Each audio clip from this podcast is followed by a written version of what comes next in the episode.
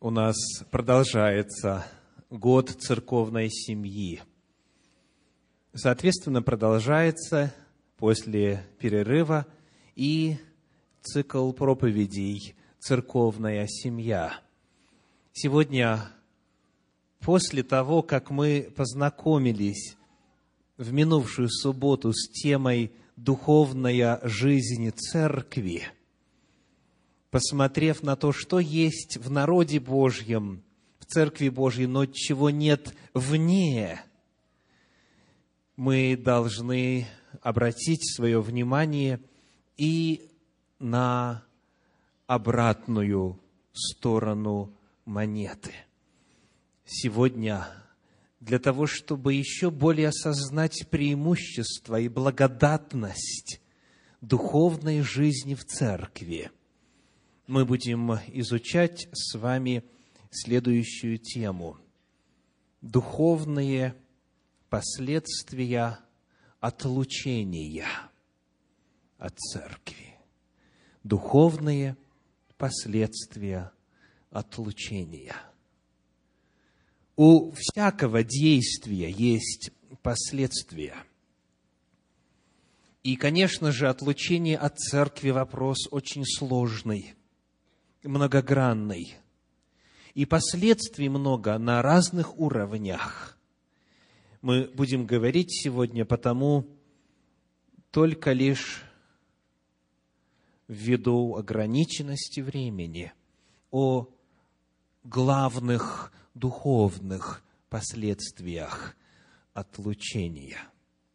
Слушая эту проповедь, анализируйте свое духовное состояние. Задавайте вопрос, не находитесь ли вы на границе отлучения от церкви.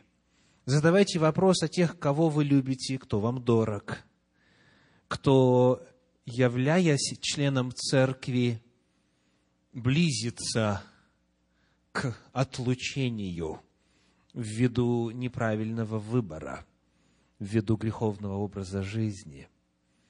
Пусть эта проповедь поможет вам в отдельности и всем нам вместе, как церковной семье, увидев Божью правду, сделать все возможное для себя и для тех, кто нам дорог, чтобы избежать трагизма духовных последствий отлучения. Во-первых, Священное Писание постулирует очень ясно и отчетливо для всех читателей Библии следующую истину. Книга Деяний апостолов, 26 глава, стихи с 16 по 18. Деяния апостолов, глава 26, стихи 16 по 18.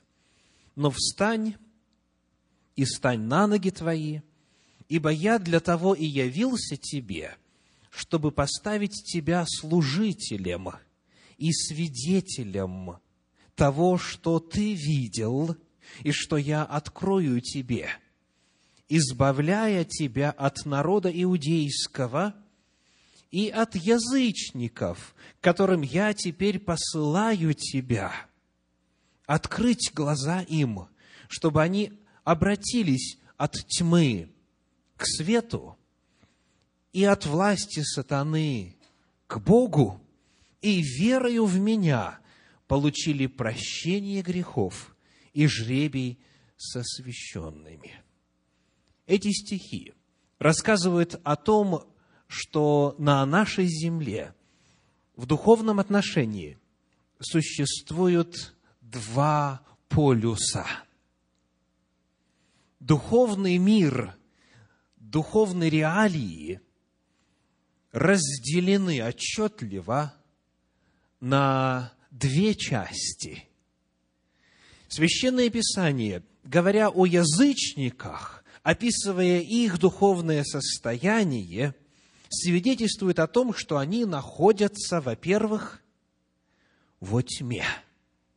И апостола Павла Господь послал на служение язычникам для того, чтобы, 18 стих, открыть глаза им, чтобы они обратились от тьмы к свету. Есть тьма, и противоположностью ей является свет. И эта метафора дальше раскрывается. В этом же стихе сказано, чтобы они обратились от, что сказано, власти сатаны к Богу.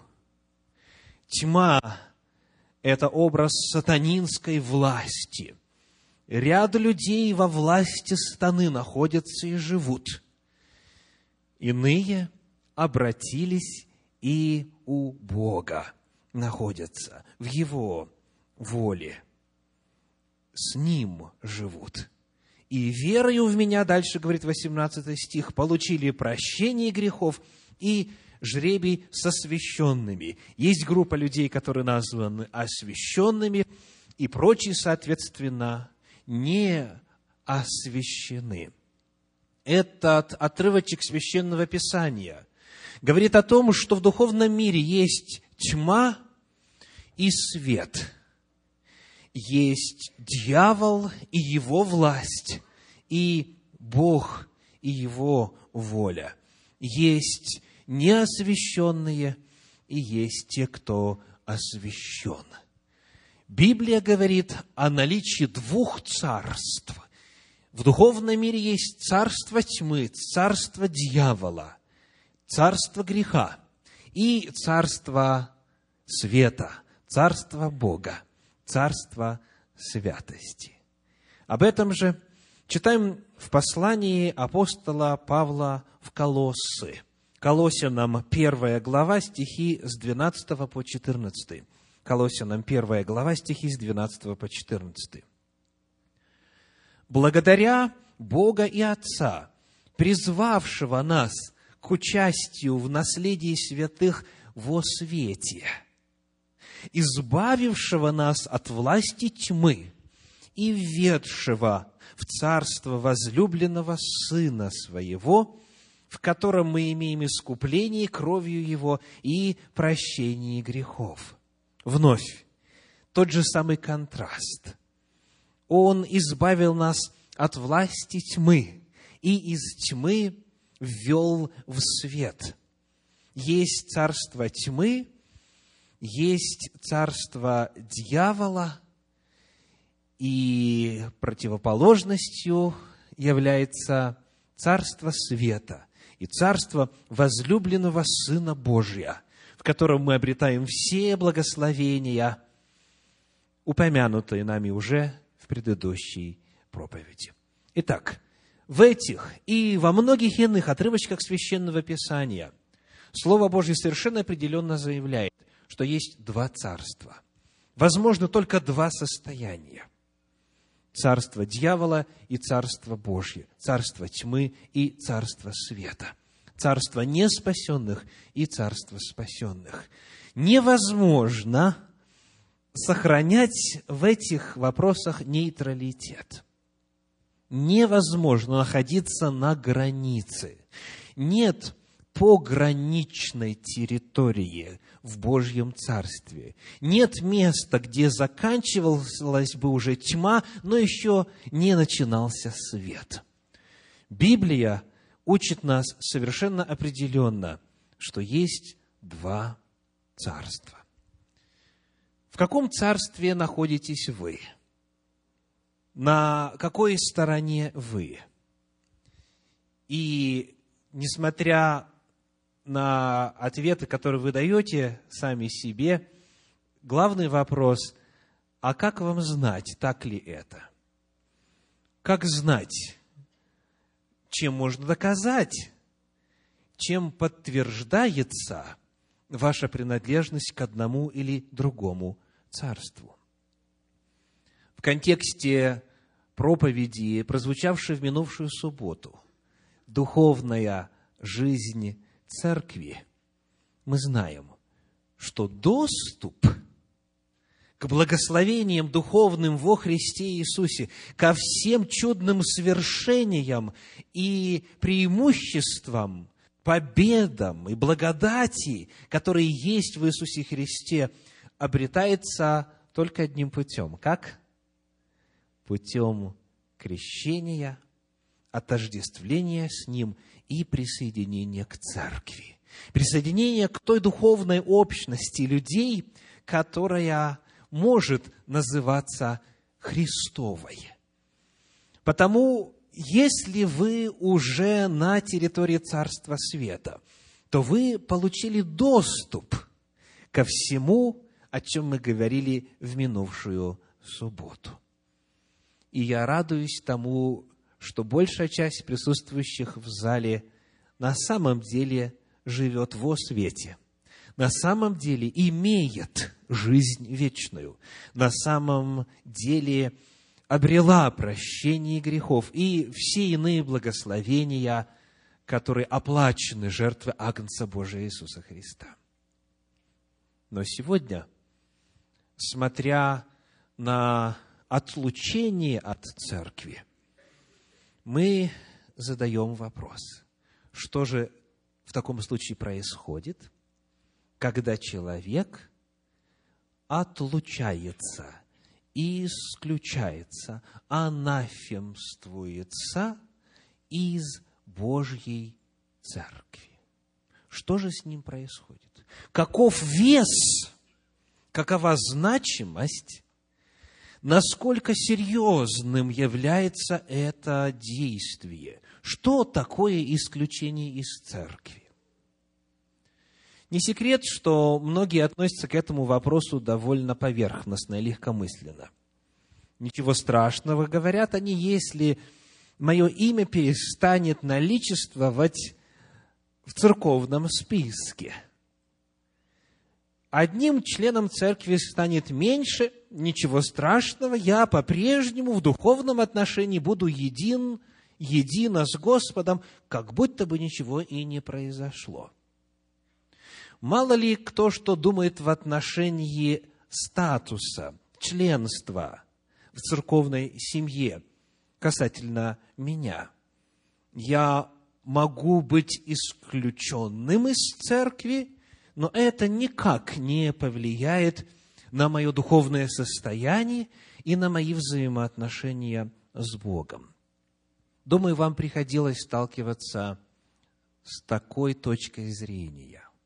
Исключение из церкви ввиду того, что церквей очень много, и деноминаций хоть отбавляй, многими воспринимается как дело будничное, дело обыденное. Исключили из одной, включат в другую.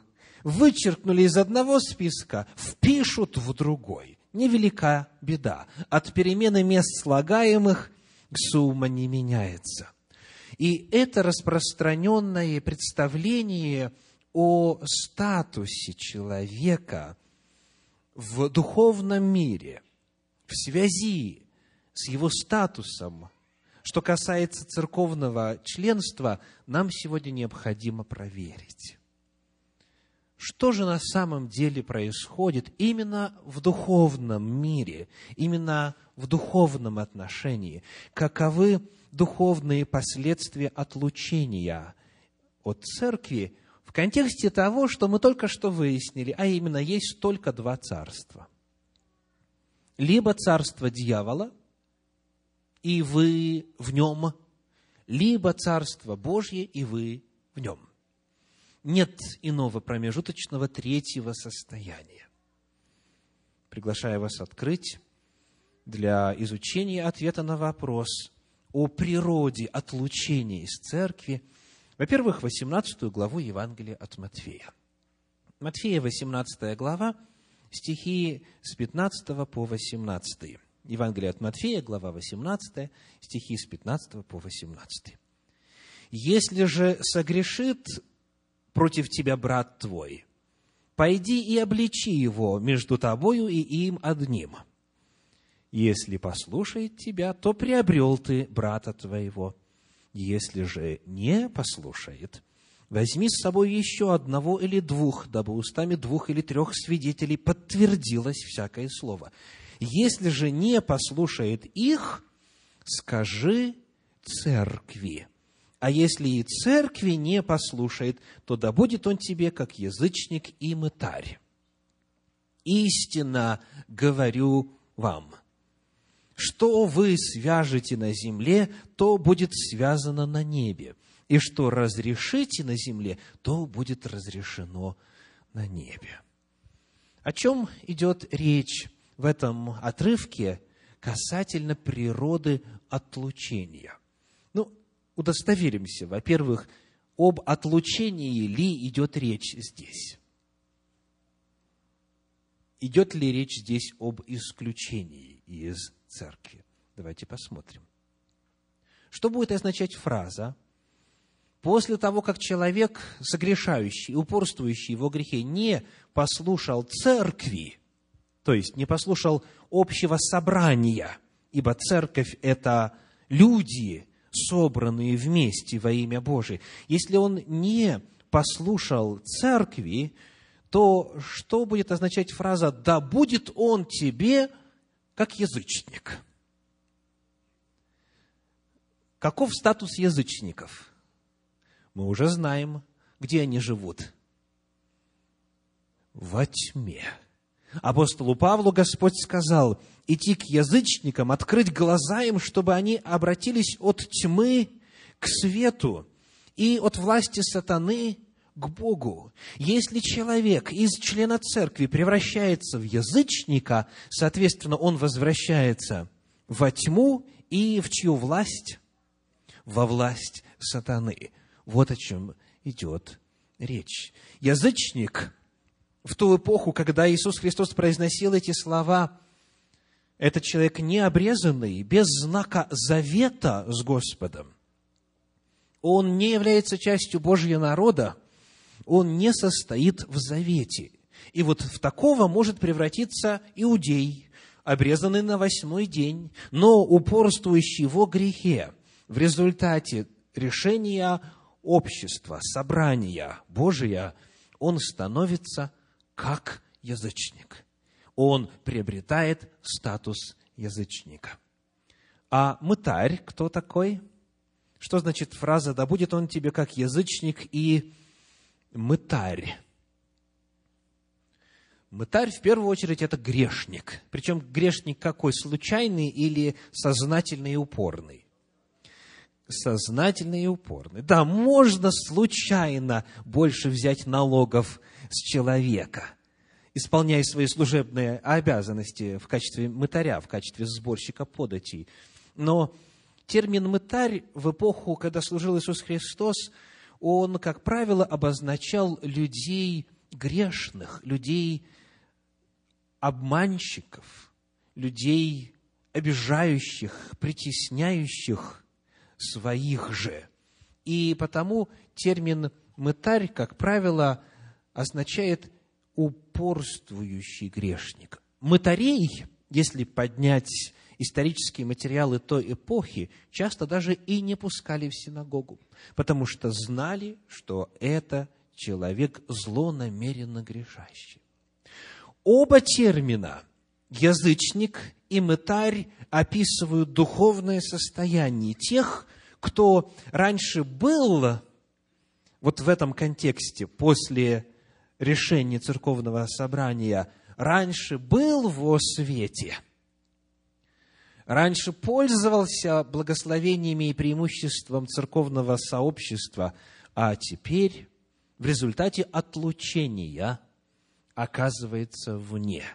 Он возвращается в состоянии тьмы, власти дьявола, греха, где нет надежды. Это что касается видимой стороны – его отлучают, и соответствующим образом он обозначается язычник или мытарь. Что происходит в это время в духовном мире? Добавим к тому, что уже было сказано. Что происходит в духовном мире? Вот собрался Кагал, Кагал по-древнееврейски это собрание, собралась церковь, и решили, что сей нам не угоден, говорили с ним один на один, говорили с ним вдвоем, втроем, поговорили с церковью, не каяться исключаем. Имеет ли это какую-то силу? для Бога, для дьявола? Имеет ли это какую-то значимость в духовном мире? Ответ в 18 стихе. «Истина, истина говорю вам». Матфея 18, 18. «Что вы свяжете на земле, то будет связано на небе, и что разрешите на земле, то будет разрешено на небе». Бог, согласно этим словам Иисуса Христа, подтверждает решение церкви. То, что церковь определила, принимается в духовном мире как реальность, принимается как действительность. Бог подтверждает решение церкви. Потому речь не идет просто об изъятии имени из церковных списков, речь идет о перемещении человека из царства света в царство тьмы. Что вы здесь решите, то будет подтверждено на небе, говорит Иисус Христос. Очень интересно в этом контексте прочитать высказывание иеромонаха Иова, который пишет следующее. Анафима имеет две стороны. Формально дисциплинарную, лишение права церковного членства, церковного общения, и духовно-таинственную, реальную потерю благодати, несмотря на, возможно, продолжающееся формальное участие в церковной жизни. Именно две сферы представлены в словах Иисуса Христа. Он говорит о том, как нужно церкви относиться к грешнику, который упорствует в своем грехе, да будет он тебе как язычник и мытарь. И он рассказывает о том, что делает Господь в ответ. А именно 18 стих, что вы решите на земле, то будет и решением неба. По слову Иннокентия Херсонского, подвергшийся анафеме, уже перестает быть в союзе с таинственным телом церкви. Повторим, есть формально-дисциплинарное измерение этого процесса, и есть духовно-таинственное перемещение человека из царства света в царство тьмы. Посмотрим на еще один отрывочек, который раскрывает в Священном Писании для нас природу отлучения. Это первое послание Коринфянам, пятая глава, первые два стиха. Первое Коринфянам, пятая глава, первые два стиха. В начале ситуация. Есть верный слух, пишет Павел, что у вас, соответственно, в Коринфской церкви, появилось блудодеяние, и притом такое блудодеяние, какого не слышно даже у язычников, что некто вместо жены имеет жену отца своего. И вы возгордились, вместо того, чтобы лучше плакать, дабы изъят был из среды вас, сделавший такое дело. Картина подлинно печальна. Член церкви – во всеуслышание с известностью этого греха для всех прочих, прочих членов церкви продолжает находиться в греховных взаимоотношениях, и церковь странным образом по этому поводу не плачет. Она не плачет, она не реагирует, она не заботится о том, чтобы изъят был из ее среды, сделавший такое дело. Вот контекст, вот ситуация в Каринской церкви. Что же нужно сделать? Каково повеление апостола? Читаем далее стихи с 3 по 5. 1 Коринфянам, 5 глава, стихи с 3 по 5. «А я, отсутствуя телом, но присутствуя у вас духом, уже решил, как бы находясь у вас, сделавшего такое дело в собрании вашем во имя Господа нашего Иисуса Христа, обще с моим духом, силою Господа нашего Иисуса Христа предать сатане, во измождении плоти, чтобы дух был спасен в день Господа нашего Иисуса Христа. Это не простой отрывок, но, тем не менее, давайте упомянем то, что здесь понятно. Что предлагает сделать апостол Павел? Во-первых, созвать собрание. В собрании вашем, как и говорил Иисус Христос, скажи церкви. Церковь – это собрание. Должно быть созвано собрание, и на этом членском собрании необходимо сделать следующее. Предать сатане этого человека. Страшно звучит, правда? Кто-нибудь из вас когда-нибудь был свидетелем такого явления? Предать сатане во измождении плоти. Практически не вижу, практически не вижу рук. Другой вопрос. А кто-нибудь из вас присутствовал на членском собрании, где люди исключались из церкви? Можете поднять руку? Намного больше. Но это должна была быть одна и та же аудитория. Те, кто поднял руку во второй раз, должны были поднять руку и в первый раз.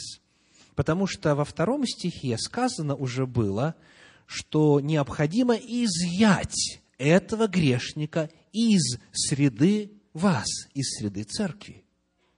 И потому фраза «предать сатане во измождении плоти», она описывает не что иное, как отлучение от церкви. И далее это вновь объясняется еще раз в стихах с 9 по 13.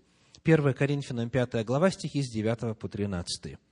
«Я писал вам в послании не сообщаться с блудниками, Впрочем, не вообще с блудниками мира сего, или лихаимцами, или хищниками, или идолослужителями, ибо иначе надлежало бы нам выйти из мира сего, что, как известно, невозможно. Но, продолжает апостол, я писал вам не сообщаться с тем, кто, называясь братом, остается блудником или лихаимцем, или идолослужителем, или злоречивым, или пьяницей, или хищником, с, таков, с таким даже и не есть вместе.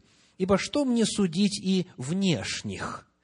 То есть, внешних, значит, не принадлежащих к церкви, не внутренних ли, то есть не членов ли церкви вы судите, внешних же судит Бог. Итак, вывод – Итак, говорит апостол, извергните развращенного из среды вас. Извергните или отлучите, исключите. Речь идет именно об исключении из церкви. Священное Писание говорит о том, что серьезность отлучения от церкви такова, что по природе своей она является ничем иным, как преданием сатане. Вот какова природа этого церковного действия. Это серьезнейший вопрос. Отлучение – это процесс, обратный воцерковлению. Если во время покаяния, спасения, крещения и присоединения к церкви. Человек переходит от тьмы к свету, из царства сатаны к Богу, обретает все благословения, благодатной жизни в теле Господнем, то отлучение есть процесс, который сводит на нет и аннулирует. Воцерковление – отлучение есть процесс обратный вот церковлению. Это возвращение в царство сатаны. Вопрос. Как, как правило, относятся к дезертирам? Как к дезертирам относились в Советском Союзе, например? Да и вообще, в принципе, в целом, в истории человечества, каково отношение к дезертирам. Я услышал много красноречивых ответов из зала, за которые благодарю. Вот теперь вспомните то, что вы вспомнили, и некоторые из вас озвучили, и примените это к духовным реалиям. Посмотрим, что же происходит. Скажите, рождаясь на земле, чьими подданными люди автоматически становятся? Подданными сатаны. Об этом Священное Писание утверждает неоднократно, называя дьявола князем мира сего, Богом века сего, называя его князем, господствующим в воздухе, говоря о том, что Иисус Христос не возражал, когда дьявол заявил, что ему принадлежит власть над всеми семи царствами земли и славою их. Иисус Христос трижды подтверждал, что на самом деле есть князь этого мира. Потому, когда человек рождается на земле, он по умолчанию становится гражданином царства тьмы. Он имеет в отношении себя претензии со стороны дьявола. Покаяние и заключение завета с Богом есть по своей природе перемена гражданства, правда? И из царства тьмы в царство света. Заключение завета с Господом – это отречение от дьявола и его царства. И с точки зрения дьявола и всей его армии бесов, человек совершает что? дезертирство. То есть он родился на земле, которая отдана во власть сатаны, и вдруг из его царства уходит в противоположный стан, уходит к врагу, он дезертир. Чувства по отношению к дезертирам известны. Но когда человек попадает в Царство Сына Божия, он обретает такое, что ему об этом можно не беспокоиться, как мы узнали в минувшую субботу. Он обретает власть над бесами, над дьяволом. Он обретает Божью защиту, он обретает силу для победы над грехом. И потому у человека, который в Царстве Божьем, который этот статус свой постоянно поддерживает, принятое Евангелие удерживает, как говорит апостол Павел, ему, в принципе, можно не переживать о том, кем его считают вот в том изначальном лагере. О том, что он дезертир, ему и дела нет, правда? Но смотрите, что происходит тогда, когда в результате греха и церковного отлучения человека возвращают в царство дьявола. Отношение к дезертирам – это одно дело, а к дезертирам, которых обратная сторона возвращает, отношение еще более страшное. Дьявол, бесы, которые были в злобе и ярости, как говорит Священное Писание, если человек встает на Божью сторону – теперь, наконец-то, могут заполучить его назад и соответствующим образом к нему свое отношение выразить. В результате отлучения от церкви происходит возврат человека в исходное состояние, и там его ждут злобные, мстительные, немилосердные, сверхъестественные духовные существа. Вот что такое отлучение от церкви. Это страшное состояние. Этого состояния никому никогда нельзя желать. Упаси Господь от того, чтобы в этом состоянии оказаться. И тем не менее, такое состояние реально и для многих осуществляется. Многие люди – в том числе и те, которых вы знаете, медленно подходят к границам между Царством Божьим и Царством дьявола. И они находятся в опасности церковного отлучения, после которого в юридическом смысле у Бога не будет права, не будет власти этого человека хранить и оберегать. Мы рассмотрели с вами утверждение Священного Писания о наличии двух царств, о полярности в духовном мире. Мы рассмотрели с вами природу отлучения, отвечая на вопрос, что же происходит тогда, когда человека исключают из церкви. И теперь посмотрим на последствия отлучения подробнее. Евангелие от Матфея, 10 глава, стихи 14 и 15. Евангелие от Матфея, 10 глава, стихи 14 и 15. «А если кто не примет вас и не послушает слов ваших, то, выходя из дома или из города того, отрясите прах от ног ваших. Истинно говорю вам, отраднее будет земле Содомской и Гоморской в день суда, нежели городу тому». Во-первых, кто описывается здесь? Кому Иисус Христос говорит эти слова? Ученикам. В самом начале 10 главы речь идет именно об апостолах.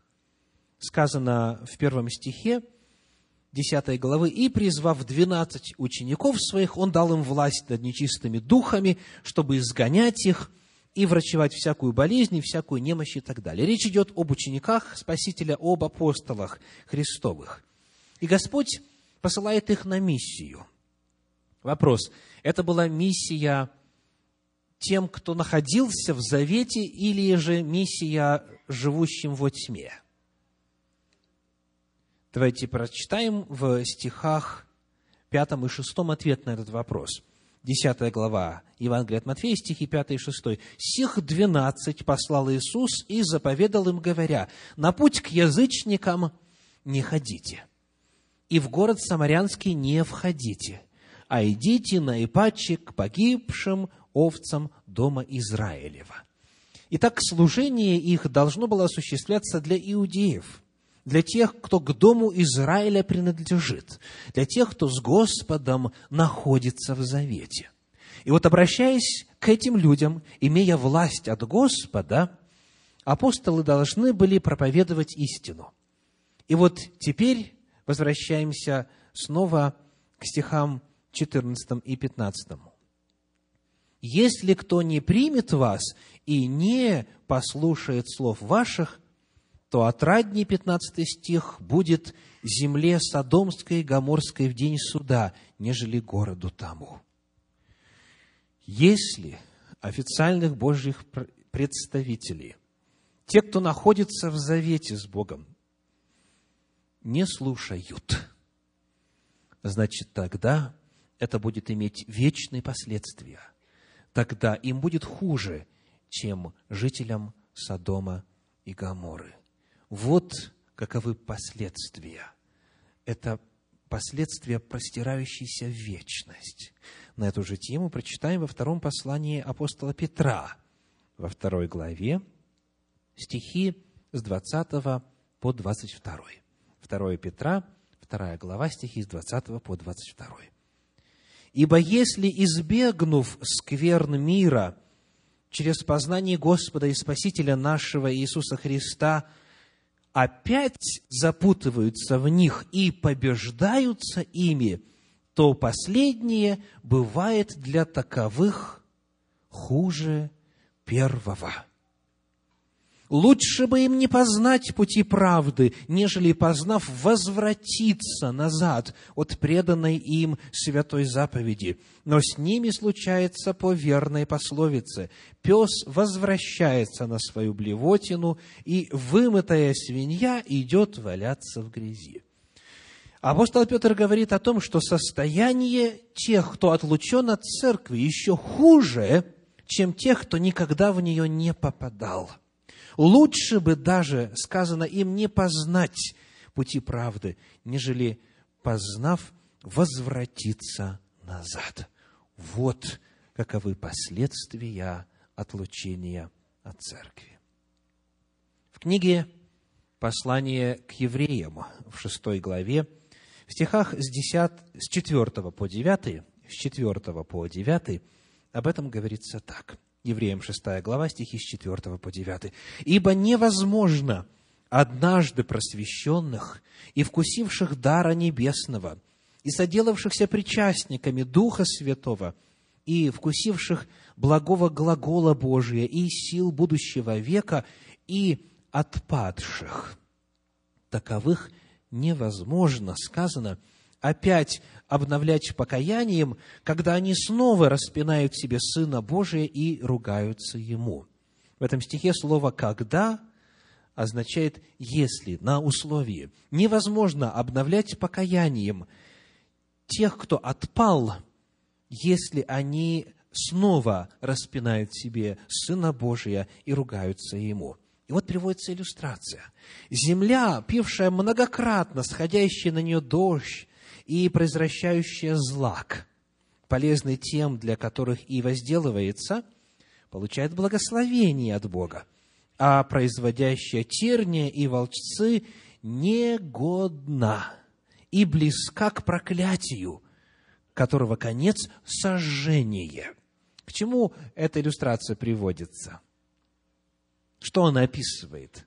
А точнее, кого она описывает? Читаем следующий стих. «Впрочем, о вас, возлюбленные, мы надеемся, что вы в лучшем состоянии и держитесь спасения, хотя и говорим так». Итак, о ком идет речь? О людях идет речь. О тех, которые как раз находятся в опасности от падения, в опасности отлучения. Их участь – проклятие и конец – сожжение. Вот каковы последствия отлучения. Я думаю, что у многих из вас, слушающих эту проповедь, внутри стоит вопрос, а к какой церкви это относится? То есть, исключение из какой церкви приводит на самом деле к таким трагичным последствиям в духовном мире. Относится ли это к исключению или отлучению или анафеме всех церквей? Давайте приведем пример. В Спокене – городе на востоке штата Вашингтон, где мы две недели назад были, служа в одной из русскоязычных церквей. Некоторое время назад в одной из крупных протестантских церквей города состоялось членское собрание.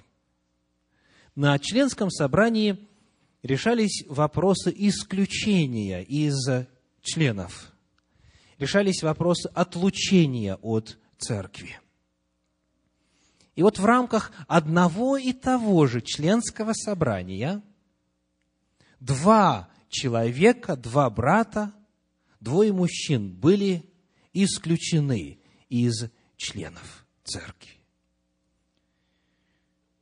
Ну, дело обыденное. Бывает двух исключают, бывает сразу двадцать исключают.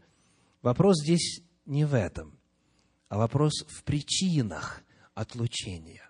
В рамках одного и того же членского собрания одного брата исключили за нарушение, а другого за соблюдение десятисловного закона Божия. Одного исключили за нарушение седьмой заповеди, то бишь не прелюбодействуй, а другого исключили за соблюдение четвертой заповеди. Помни день субботний, чтобы светить его в рамках одного членского собрания. Одного исключили за нарушение, а другого за соблюдение одного и того же закона Божия. И потому, естественно, появляется вопрос, так какая же анафема на самом деле имеет силу сделать то, о чем мы сегодня говорим? То есть перевести человека из Божьего царства в дьявольское царство. Потому что, скорее всего, навряд ли, чтобы сила анафемы на том членском собрании была одинаковой по отношению к этим двум братам, братьям. Наверное, с какой-то анафемой Бог на небе не согласился, несмотря на 18 стих 18 главы Евангелия от Матфея, где сказано, все, что свяжете на земле, будет связано на небе. Как же быть? Когда и в каком случае относиться к анафеме серьезно, страшась ее, потому что это дело с ужасными последствиями, а в другом случае, наоборот, радоваться, считая, что выполнил призыв «Выйди от нее, народ мой, чтобы не участвовать в грехах ее и не подвергнуться язвам ее. Выйди из Вавилона». Важно помнить, что над всеми церковными решениями в конечном итоге стоит высший судья. Господь Бог либо утверждает либо не утверждает решение церковного совета и членского собрания. Бог является гарантом справедливости. И во свидетельство приведем два отрывочка священного писания. Книга Второзакония, 23 глава, 5 стих. Второзаконие 23, 5 говорит так – но Господь Бог твой не восхотел слушать Валаама, и обратил Господь Бог твой проклятие его в благословение тебе, ибо Господь Бог твой любит тебя. Даже если происходит анафема, а одно из значений этого слова «да будет проклят», если происходит анафема, Господь может не согласиться и обратить проклятие в благословение. И наоборот, книга пророка Малахии, вторая глава, первые два стиха. Малахии, вторая глава, первые два стиха. Итак, для вас, священники, это заповедь. Если вы не послушаетесь и если не примете к сердцу, чтобы воздавать славу имени моему, говорит Господь Саваоф, то я пошлю на вас проклятие – и прокляну ваши благословения. И уже проклинаю, потому что вы не хотите приложить к тому сердце. И иерархи церковные могут анафемствовать, но Бог превращает проклятие в благословение, равно как и наоборот. Иерархи церковные могут благословлять, что-то разрешать, что-то позволять, что-то считать приемлемым, а Бог обращает это благословение в проклятие, потому что Он есть Верховный Судья. В этом контексте хочу процитировать для вас высказывание священника Олега Моленко. Он пишет, «Посему не всякий суд церковного собора есть уже суд Божий» не всякий суд церковного собора есть уже суд Божий, но только тот, который согласен с волей Божьей. Ибо мы знаем, что были случаи, когда собирались под видом истинных лжесоборы или соборы разбойничьи, выносившие неправедные и не богоугодные решения, осуждавшие истинно верующих и покровительствовавшие еретикам. И далее он приводит высказывание преподобного Феодора Студита. «Не всякое собрание епископов есть собор, а только собрание епископов, стоящих в истине». Потому получается следующая картина. Церковное отлучение – имеет такие ужасающие последствия только в том случае, если решение соответствует Божьей истине. Бог в действительности на небесах подтверждает решение церкви только тогда, когда оно принято по Его воле. Однако, даже если человека отлучили от церкви отступницы – даже если человека отлучили от ложной церкви, где, скажем, ну, 50% лжи в доктринальном отношении, а 50% только истины. Даже если человека отлучили вот от такой церкви, но по правильным причинам, будет ли анафема действительно? Подтвердит ли Бог это? Конечно. Даже если это было решение той церкви, которая в иных вопросах Богу не повинуется, но если вот эта причина соответствовала воле Божьей и истине Священного Писания, то это отлучение имеет силу в духовном мире со всеми вытекающими отсюда последствиями. В завершении этой серьезной темы небольшая иллюстрация – в нашем доме с некоторых пор каждую неделю в канун священного дня появляются живые цветы. Эта древняя традиция в народе Божьем существует для того, чтобы подарить радость прекрасной половине семьи – жена в народе Божьем традиционно получает раз в неделю минимум букет цветов.